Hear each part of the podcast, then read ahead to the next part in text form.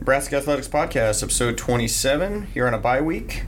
Thursday, November 11th, 2 o'clock here in North Stadium. Um, all right, Brian, so last week, uh, not the outcome that I think we or anyone else involved in Husker football was expecting. Um, Huskers drop a, um, kind of a last, I guess it wasn't the last drive of the game, but drop a game uh, they probably think they should have had.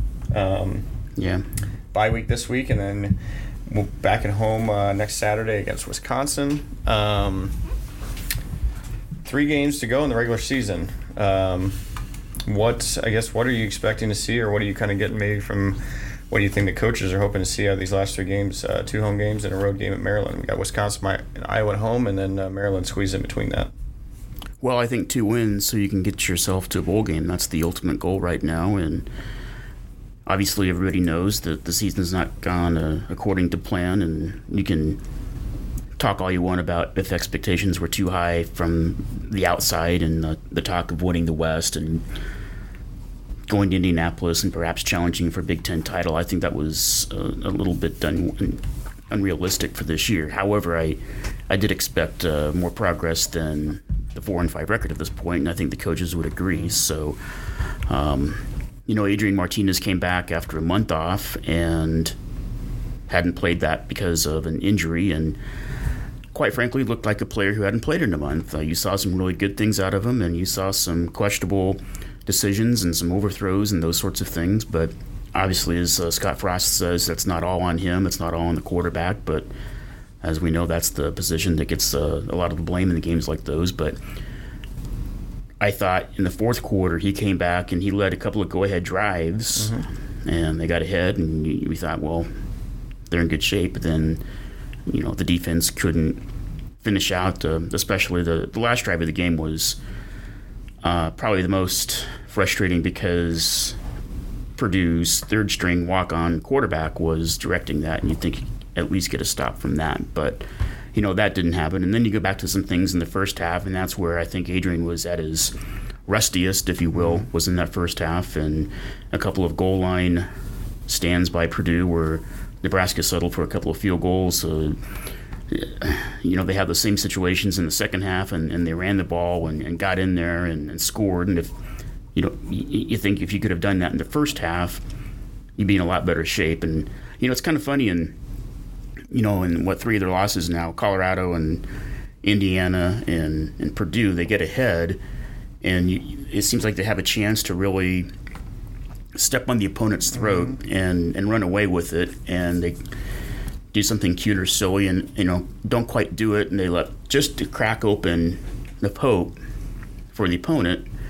And not only does the opponent you know take advantage of that opportunity it just everything kind of comes in unraveled after that. It was 17 nothing at colorado and uh, you, you know I had a chance i think to go up uh, more than that. And obviously at purdue that game could have been 28 to 7 or 28 to nothing at halftime and it was 14 to 10 or whatever it was. And uh, Indiana too is 14 to three, and uh, just you, you think that if they can get one more drive or one more score or something in there and really extend that lead, that the opponent starts to lose a little bit of life, a little bit of hope, and uh, but that's you know part of the learning learning process too. Um, I guess that's kind of the saying: you're never as bad as you you think you are. You're never as good as you think you are, and that's kind of what the situation is right now. I think they're a better team than the four and five record indicates, but also the record uh, just says that's what you are, and that's what they are. They're four and five right now, and they are in desperate need of a couple wins to get to a bowl game.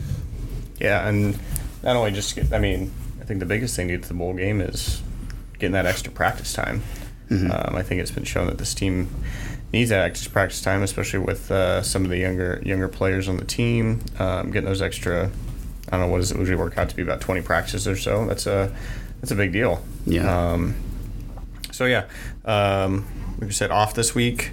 Then uh, Wisconsin at home, um, and then at Maryland, and then back at home uh, day after Thanksgiving to host uh, Iowa.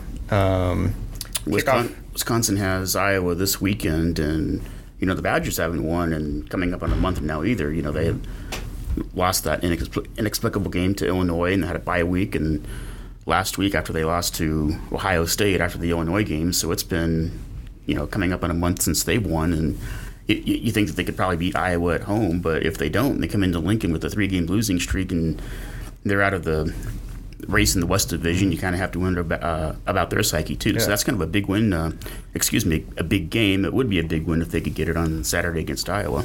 Yeah, and uh, that Wisconsin Nebraska kickoff uh, TV, TV networks have exercised their uh, six day window on there, so the game will be at it's going to be on BTN, but it's either going to be an 11 a.m. or 2:30 kickoff. Um, that kickoff time should come out Sunday night or Monday morning. Um, the Maryland kickoff as well should come out on uh, on this Monday, this coming Monday as well.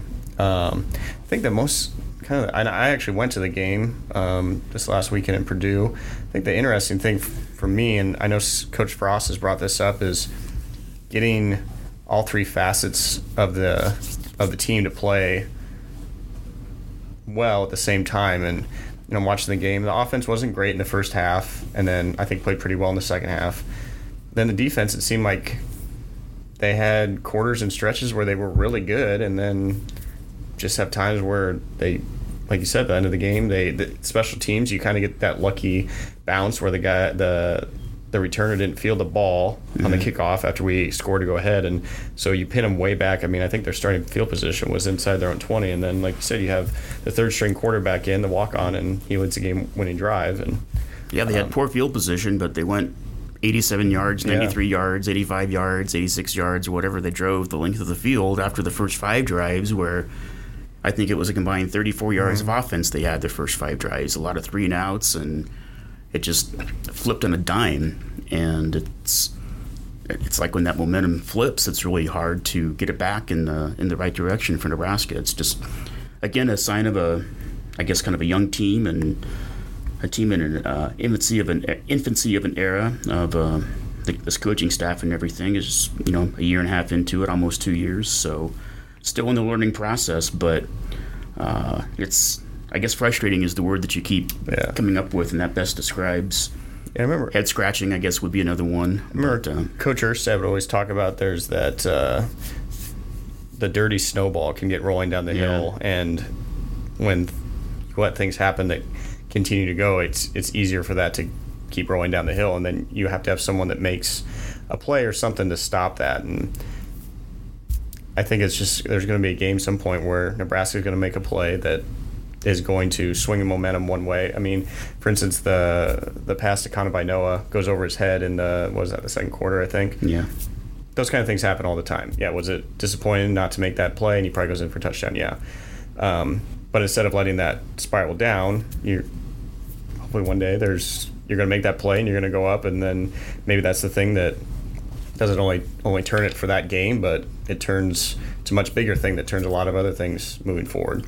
Um, that night, though, um, Nebraska volleyball got a big win. Uh, hosted Penn State that night, uh, five set victory over the Nittany Lions. Um, Huskers then um, defeated Northwestern, swept the Wildcats last night.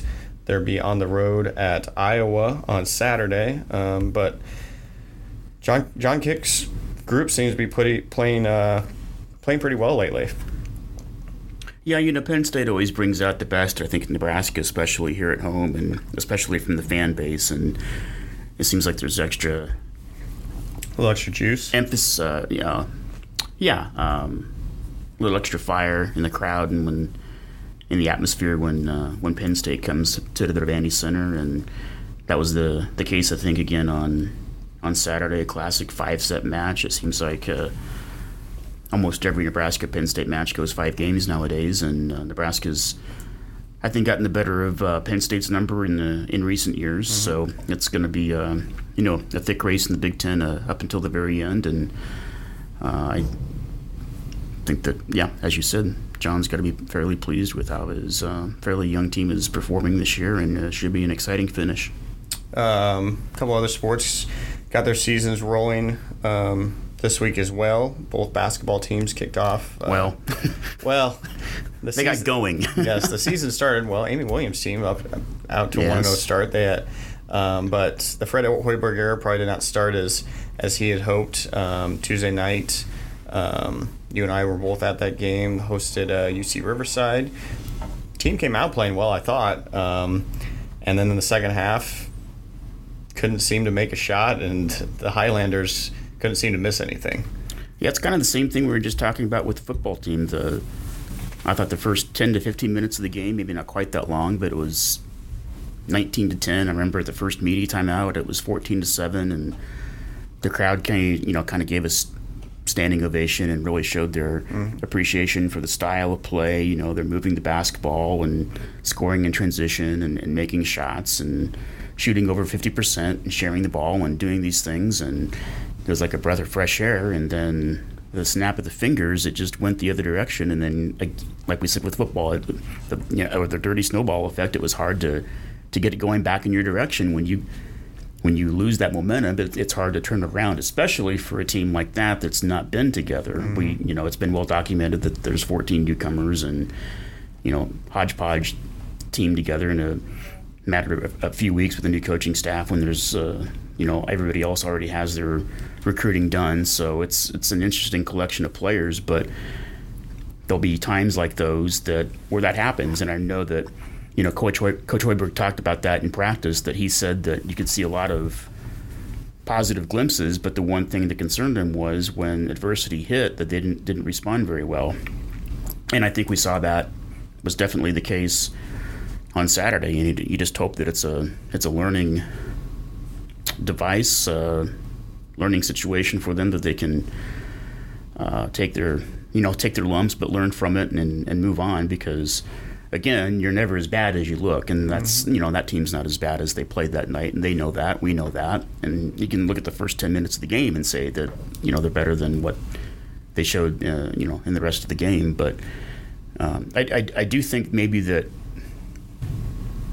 scoring may be more of an issue than a lot of people thought with this team if they're not. Uh, if they're not scoring in transition and, and, and, you know getting those easy looks like that, uh, I don't know that they have uh, the plethora of three point shooting or perimeter shooting to really score a lot of points like you would think out of a normal Fred Hoiberg type system. So, you know, that could be a concern. And, and you never want that to reflect uh, and rub off on your defense, too, because that's got to be a staple throughout. That's some, something that you can control is effort on defense. And, um, and again, how many times have we seen opposing, opposing teams come into PBA and just for whatever reason yeah, all of a sudden just can't stop missing. Just like the, this, the most mundane, mm-hmm. inexplicable. Like, how in the world did they get hot like that? Yeah. And that happened with that team the other day. I don't think anybody lights, thought that. Lights out in the second half.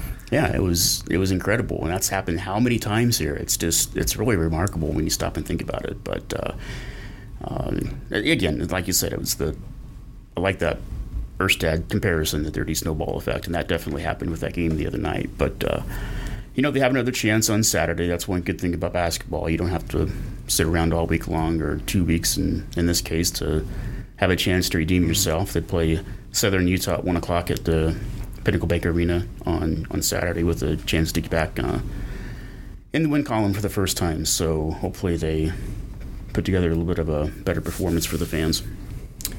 And uh, Amy Williams' team kicked off their season uh, yesterday afternoon. Uh, had a noon noon start. They had the uh, Nebraska Life Skills um, gathering before the game. A lot of uh, schools, commu- uh, elementary, middle schools from around the community, mm-hmm. not only Lincoln but outside of Lincoln, were were in town. what did it? around 2000 kids is that around yeah there's a one of my stories this week was about that it's on huskers.com but yeah they had uh, including counselors and teachers and all those sorts of people. There were about 2,000 people that came from 27 schools across Nebraska, all of them outside of Lincoln. And as you said, elementary to middle age schools, so up, upwards to age 14 or somewhere in there. So they had a nice uh, rally at 9:30 in the morning. Uh, different student athletes and coaches from Nebraska spoke to the uh, the students, the kids, about oh, they had different messages, uh, anti-bullying, uh, setting goals, teamwork, you know, those sorts of things. And they had some fun too. They had the the Mr. Simon Says performer do uh, you know do his thing during the pep rally, and then he did it again at you know the halftime entertainment of the game itself, and again interacted with the students and the teachers, put them one on one against each other on the you know his halftime show. So that was kind of fun, and we had some beatboxing, if you know what that is, and I didn't. Well, I knew what it was. I didn't know that was the term for it, but. Um, D Wayne, the the DJ that Okay. does all the basketball games, taught them uh, how to uh, beatbox, which is. I, I, could- I could probably do it. I, I can't. I, I have a microphone in front of my face. I could probably try to do it, but I'm not going to. But- Okay. Uh, but they but uh, they started their season off 1 0, uh, 68 46, I believe, was the final score.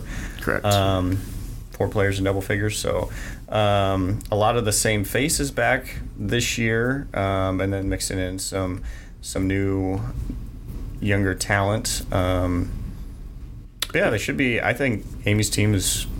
Think they kind of had a little bit of a dip last season, but I think they're with some of what they have coming back. I think they're primed to be, you know, um, one of the more competitive teams in the Big Ten this year.